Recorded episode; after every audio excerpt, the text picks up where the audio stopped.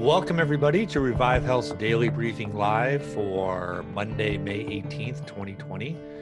This is our 30 minute review of the latest, most important news, resources, and advice for health system marketers and communicators dealing with COVID 19. I'm Chris Bevolo, Health Systems Practice Lead at Revive Health, and your host for the show. I'm joined by Chase Kleckner, who is Senior Marketing Manager at Revive Health, and our show's producer. Hello, Chase. Hey, Chris. You have a good weekend? I had a fine weekend. How was yours? It was good. Yeah. Good.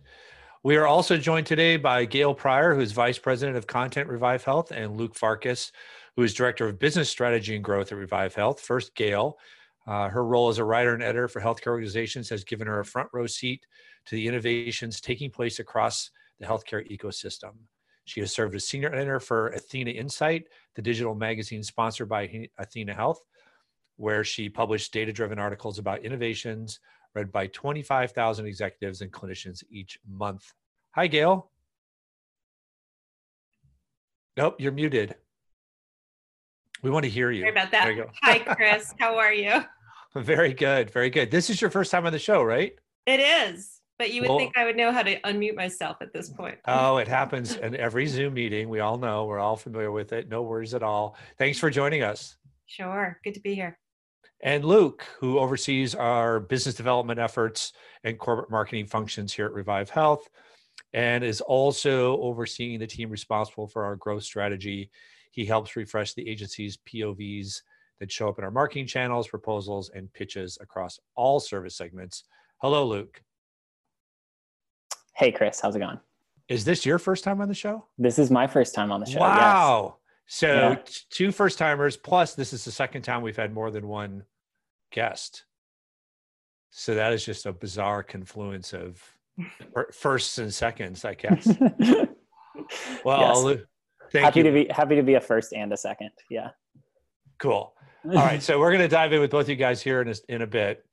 As with each show, we plan on covering the latest news on COVID 19 and how it relates to marketing communications and provide helpful resources. Uh, most importantly, share what we're seeing and hearing from across the industry. We want this to be an interactive session as much as possible. So if you have a question for Gail or Luke or Chase or myself, uh, just put that in the question and answer queue in Zoom at the bottom of your Zoom window, and we'll get to as many as we can at the bottom of the show. You can also use the chat function to talk to other attendees. Chase will be using that to post some links to things we're talking about. But again, if you have a question, make sure it shows up in the Q&A queue only. Uh, remember, you can subscribe to this podcast on iTunes. Search for Revive Health Daily Briefing Live. Uh, we'll be posting recording this episode as we do every day uh, this afternoon. You can find that at our website, thinkrevivehealth.com. Uh, and we have a communications hub where these recordings are all housed.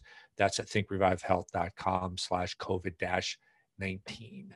And we've got all kinds of other content there we'll hit on in a little bit. Uh, a couple of important notes for each show. We are not experts on COVID 19 itself, so this is not a place for medical or scientific advice or resources. We do, however, have opinions on marketing and communications for healthcare uh, related to COVID 19. Just make sure you take whatever we say and run it through the filter of your own situation, your own community, because obviously everyone is experiencing this a little bit differently as we move through it. So, first, we're going to talk about a couple news items. The first one we always hit on is uh, a count of cases and deaths, both globally in the United States. We do that so that we can kind of keep an overarching perspective on the things we're going to be talking about as we move through um, what we used to say move through this pandemic. And now we may need to be saying move through this initial wave of the pandemic. Who knows how we're going to have to couch that. But um, we obviously are uh, moving through whatever it is we're going through now in, in, a certain way and knowing kind of where we're at on that curve uh, is really important for the things we're going to talk about. So we use the Johns Hopkins tool. And when I refreshed it before the show, globally, we have 4,758,937 confirmed cases and 316,277 global deaths. When we look at the United States, um, we are now at 1,491,547 cases confirmed, and we are at 89,666 deaths. So not quite at the 90,000 mark.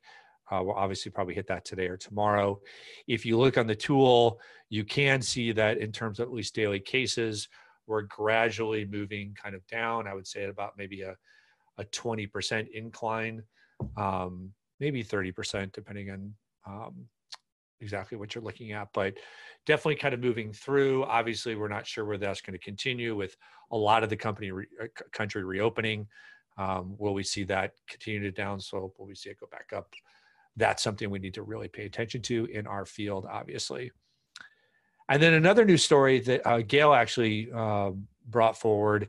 Uh, it's from the Commonwealth Fund, and it talks about primary care uh, and its important role in fighting COVID 19. Um, and we're going to spend some time today talking about that relative to Walmart and some other retail health trends. Gail, is there anything quick you want to talk about uh, in terms of that article, which um, Chase will share for folks in the channel? Yeah, I, I thought it was interesting. I mean, we all know that primary care is really suffering along with um, every a lot of other aspects of healthcare right now due to folks staying away from healthcare um, out of fear of the virus.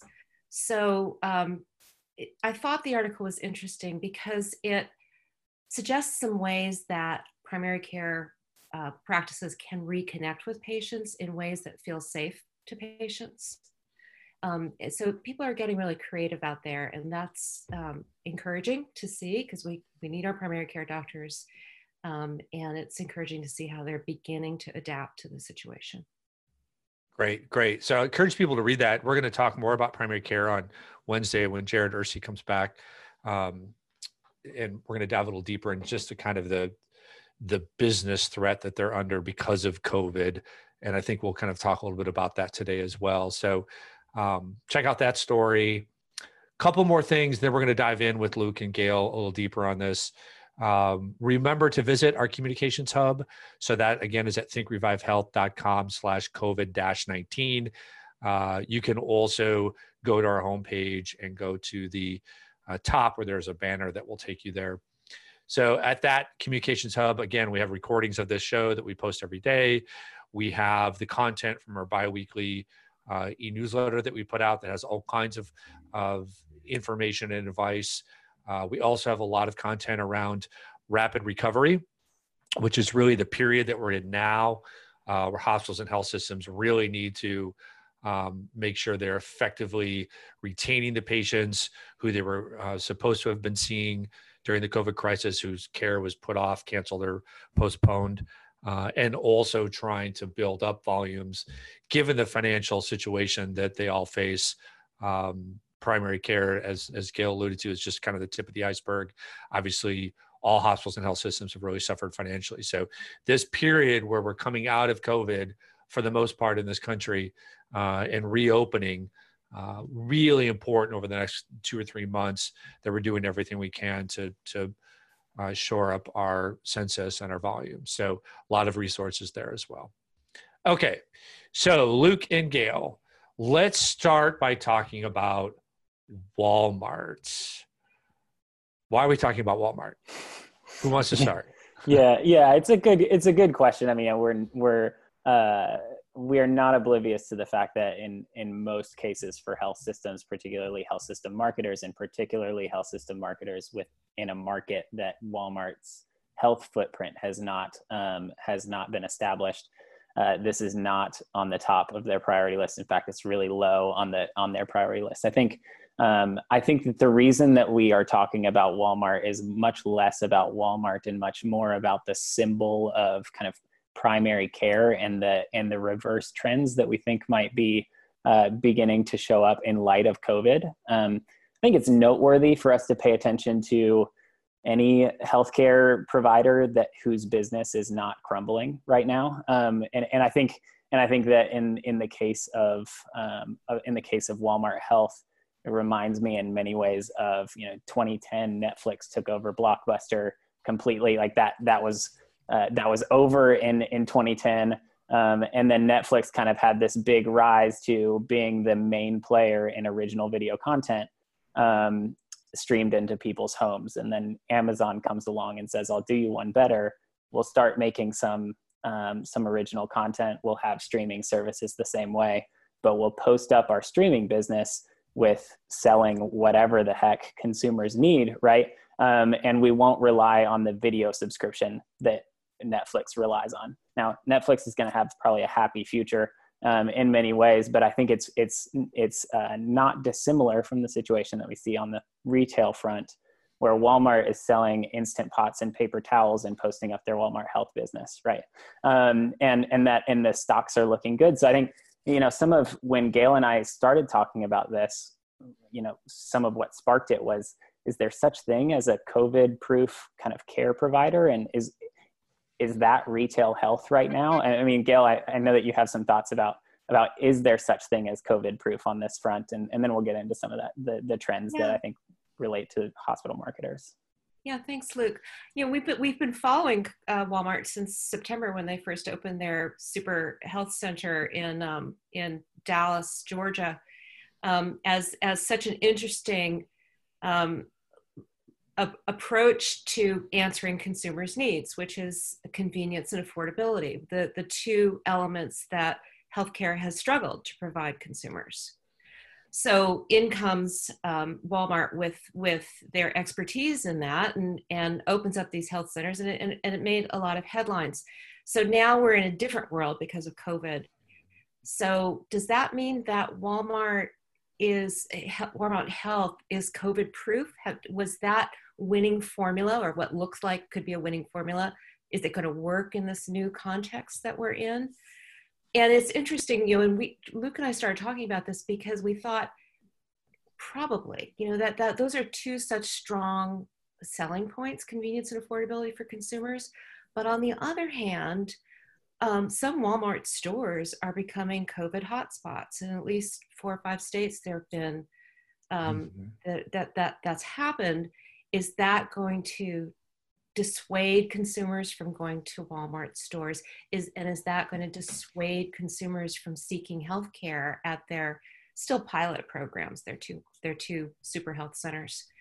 Um, and we looked on social media, and and despite there being some documented hotspots taking place in Walmart stores, it, that doesn't seem to be re- it, it dissuading consumers to go to the stores. There's still lines. They they still trust Walmart to provide them with their um, with affordable necessities. That that it hasn't disrupted their relationship, which is interesting and brought us to start thinking about how Walmart has built that trust with with their consumers, with their local communities, and if there's something that we can learn there in terms of um, the trust that that consumers seem to need now um, in order to seek the healthcare they need, you know, in, in any given context. Because our own surveys have shown that that um, patients are afraid to seek healthcare right now.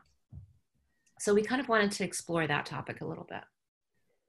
Yeah, and I, th- I think a big piece to kind of add on to that too is right? Like walmart has has built a certain level of trust around affordability and, and convenience for for the consumer side but kind of does that transfer to health healthcare um, and, and and more importantly potentially um, and we'll get into this kind of in the next question probably is you know more importantly does does that transfer into healthcare um, our our cost affordability and convenience going to be as important elements in the in the hierarchy of needs for consumers post covid um, particularly when the ante kind of has been upped a bit by the the emergence of a of a global pandemic.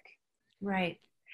And then our question too was um, that you know is there a generational difference in this? You know that millennials have have have it's been well established don't feel the need for a relationship with their primary care provider um, and is is this global experience that we're all having is that going to change that dynamic in a way that instead of becoming a, a headwind for healthcare becomes a tailwind for healthcare Sure, sure. So one of the things that would have been interesting to do um, is extend the survey that we've done. Luke, I know you've been a big part of that. Um, you know, we've been asking, you know, when are you going to be comfortable going back into a hospital? When are you going to be going comfortable going back into an emergency room? We've actually done some localized versions of that survey that have, mm-hmm. that have added physician offices, urgent cares, um, and outpatient surgery centers and we didn't add retail. First of all, I think if you ask consumers, are you comfortable going back into retail health? They have no idea what what that actually means. Yeah, that's right. Um, but but you know you can you can imagine that emergency room was the worst, hospital was second, you know outpatient surgery was third, and then doctor's office was fourth in terms of like fear. So as you go down that hierarchy, people are less fearful understandably because where did covid happen it happened in emergency room first then the hospital um, but i wonder whether if you came all the way down to walmart whether it would go up a little. And the reason i say that is because we don't know. I'm just speculating. Um, i think about my own personal experience. The grocery store is still a i'm more scared of the grocery store than i am of my doctor's office. Um, and there's even a hierarchy of grocery stores. I don't want to maybe put any brands on the spot. Let's just say we shop at Target. And I, I love Target, and my wife does the shopping because I can't go into grocery stores. I'm not supposed to. So she does that. She's also doing the shopping for my parents who are who are really health compromised and older. Uh, but they prefer to go to a different brand. And it's kind of a step down brand. It's not Walmart, it's not Target. I won't name it. Um, but the first time she went there and a few times after, she's been like, I don't want to go back there. Like it's not clean. Um, nobody's wearing masks. They don't seem to really be taking this at the same level as like Target. I don't know where Walmart is and all of that, but I do wonder whether there's a little bounce back up of like, well, I would rather go into a sterile physician's office than a Walmart for healthcare during COVID. I have no idea. Um, I'm just throwing that out there. Yeah, and there's a Discuss. there's an interesting there's an interesting timing element of that too, right? Where mm-hmm. uh, yes, um, I think Walmart has probably a, a, brand hurdle to get over when it comes to cleanliness and um, and and potentially even safety, particularly in the health space. Um, but uh, but they're also opening shiny new facilities that popped up you know about halfway through this as well and so if it's part of the consumer consideration um, that I that I do or I don't want. Well, more likely that I don't want to go into a care environment where COVID patients have already been. A, a new retail health facility that has you know nice white walls um, might not be um, might might not be unattractive. Sure. Yeah. So let's let's put that aside, right? So that's really just related to where we're at or have been with COVID. But let's talk about moving out of COVID and and kind of go kind of before and after. So the question about Walmart and other entrants was pretty straightforward. So you can throw in CVS, um, you can throw in Walgreens as two other examples that are kind of at the same level of Walmart. Um, it was all about whether these entrants would be a competitive threat to primary care and retail care uh, for traditional providers. Um, that was where it was before. As we come out of COVID, you know, do we see anything changing? Do we see a different dynamic potentially to that equation? Quite possibly, because what we, what our survey also has shown is that people are relying on their local hospitals and health systems for information they can trust about the the pandemic and how to stay safe.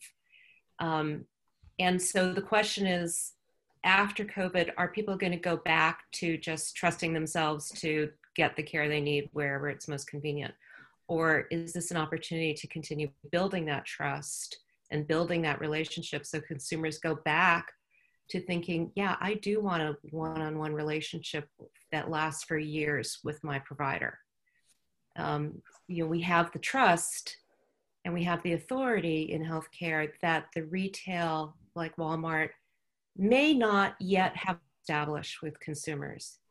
So is this is the new context that we're in an opportunity to remind consumers this is how you stay healthy over the long term. And these are the these are the voices that you can trust for your information to stay healthy. Yeah, I mean it, it's always been an argument going all the way back to the ACA where you know systems like geisinger and intermountain were held up as the model um, and and really that was around the idea of integrated care the importance that you know the importance of having one place that does everything for you because then you have somebody who's got a holistic kind of view right? That's where you had um, oh i can't remember what they were called now. Luke what were they called? Physician homes medical homes right? Um, i'm not even saying it right anymore. I've totally forgotten about what those were um, considered medical home. Yes, thank you. Uh, that was the whole principle of it, right? Yes. And so you these new entrants are disruptors to that to a degree. It's one thing I think to say, well, you, you can go get a flu shot anywhere. Who cares? It's another at a primary care level, right?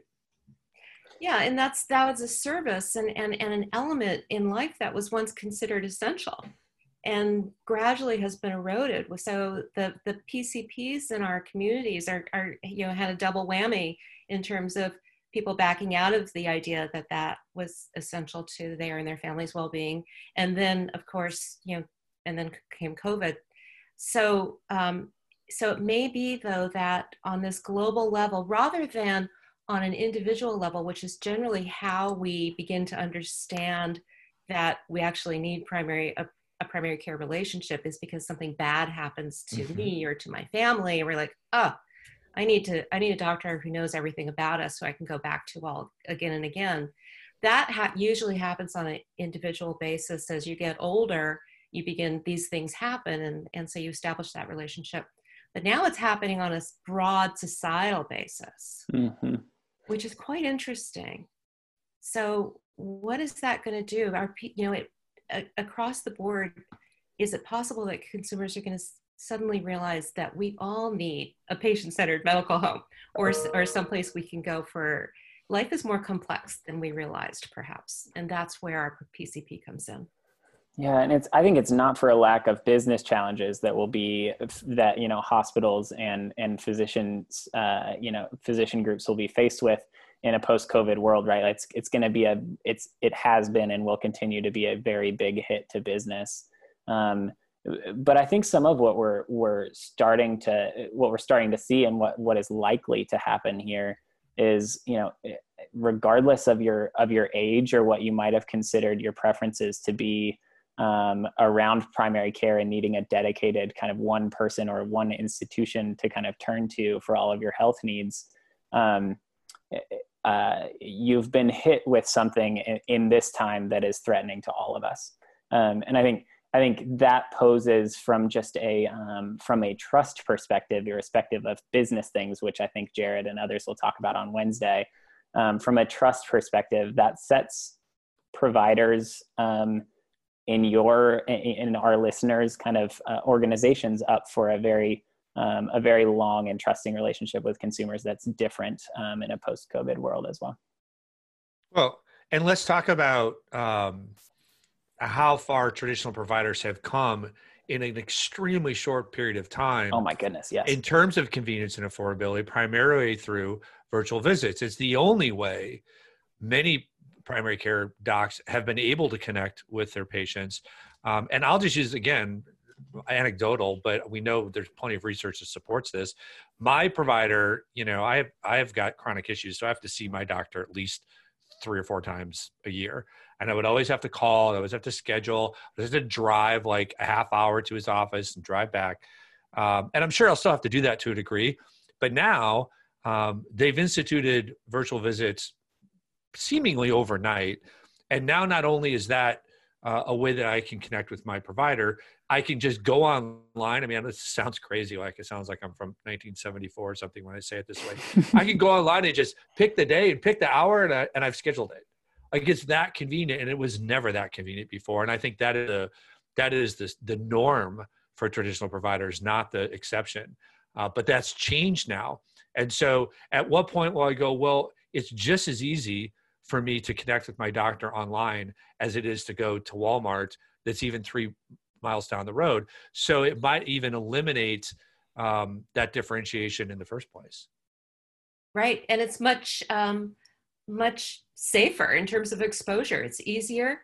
And the whole cleanliness factor becomes immune you know it, it it doesn't matter you don't worry about exposing yourself by going anywhere so they really it did leapfrog them over the the the advantages that walmart's and other retail care had. Do we know can i ask you guys this? I don't mean to put you on the spot. Do we know that with walmart health and primary care that you have a single primary care provider if you use them? Or is it literally whoever's on shift like an urgent care that you go and you see that person? My understanding is it's on shift. Okay so kind of like an urgent care model. I mean i I, I, I do think what you guys are talking about has a lot of merit if that is also the case um, because again i'm going to have to explain. Like i know there's a medical record right? Uh, but i can tell you my medical records like if you had to read it you know get some coffee it's going to take you some while. I'm not going to trust walk it into you know whoever's randomly there that they're going to understand my situation. It's just like an urgent care and I'm okay with that on urgent care if it's a broken arm or a flu shot. I'm not okay with that in terms of a chronic situation, or even if you don't have a chronic situation, you just want that continuation of care. You want integrated care. You want somebody to understand you. I'm not sure how that's going to fly. Right.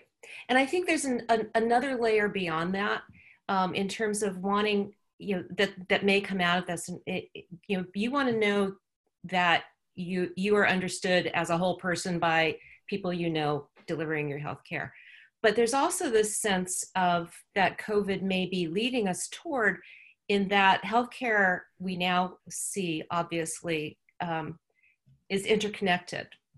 It's interdependent. We're, we're mm-hmm. watching how our communities are behaving in this pandemic um, and how we are all taking steps to, to keep each other safe and so that's another thing that another aspect that sets retail care and and and healthcare particularly primary care apart and local hospitals is their um, their work for community good for the good of the community mm-hmm. that seems to be a rising consciousness amongst all of us in the, at this point um, where walmart does a pretty good job actually of reaching out to its community I, I can't say that's true necessarily across retail care but it's certainly a change of consciousness in all of us that um, healthcare exists beyond our own bodies and our own needs and mm. and as and hospitals have come a long way in the last um, five years or so in terms of doing community-based care and population health management and that act those activities may um, may have some effect on the consumer who is also thinking about their neighbors and their and their friends and their family staying healthy in this situation. Great. Luke, one last point before we wrap. Anything you want to, to wrap up with? Um, no, I think I think that the main the main thing to kind of keep in mind for for health systems is um, you know the the core of while the core of the business model in many cases is is um, is challenged in the COVID space. Um, the core of who they are in their communities is going to be a tough thing to continue to challenge. Um, and so I think not losing sight of that and what makes um, what makes hospitals beacons of of their communities. I think um, from a communication standpoint, I think that's very important. Okay, perfect. Well, Gail and Luke, thank you so much for joining us today. Sure. Thank you. That was great. Yeah, great conversation, and I'm, I'm excited because Jared will, I think, pick up where we left off, and um, on Wednesday when he's back, he's going to um, help us dive into kind of the the threats to the business model of primary care, which were there already, as you just alluded to, Luke, a little, um, but certainly now um, with COVID having decimated so many providers financially, it's one thing if you're a, a, giant health system and you can go to the bond markets and you can borrow. It's another if you're a 10 a, a 10 physician practice somewhere um, and how you come out of this. So what does that mean for our healthcare system in this country? And can we even benefit from the things we're talking about today if those folks disappear? So we'll talk more about that. Uh, Chase, thank you as well for joining. Absolutely, glad to. Tomorrow, uh, we're very excited. We have a, a special guest, Melissa Tizon. Uh, I've known Melissa for, oh my gosh, a decade probably. She is the AVP of National Communications at Providence St. Joseph, uh, and she's going to be with us. She lives in Seattle, So she was there at the at the outset of this whole thing in this country anyway, um, and obviously working with Providence, which is a huge health system. Uh, and so we're going to talk to her about uh, what it's like to to have been at the the original epicenter, but also what are some of the things that Providence has been doing, um, both through the through the crisis and then coming out of it now. So look forward to that tomorrow. Remember to visit thinkrevivehealth.com slash COVID dash 19 for a recording of today's episode uh, and all of our content. Remember to subscribe on iTunes, share this podcast with anybody you think uh, would benefit from it. And as always, keep up the good work. Uh, we're not out of the woods yet. There's still uh, a lot happening with COVID and also trying to support the people that aren't suffering from COVID but are suffering from all other healthcare issues. We've got to make sure that we are connecting with those folks and getting them the care they need, all of which is driven by communications and to a degree marketing at hospitals and health systems. So hang in there. Uh, we will be with you. excuse me, every day that we're dealing with this crisis. And hopefully, this cough will not be with us every day that we're dealing with this crisis. Uh, but we'll be back tomorrow. Uh, thanks for joining. We'll see you then.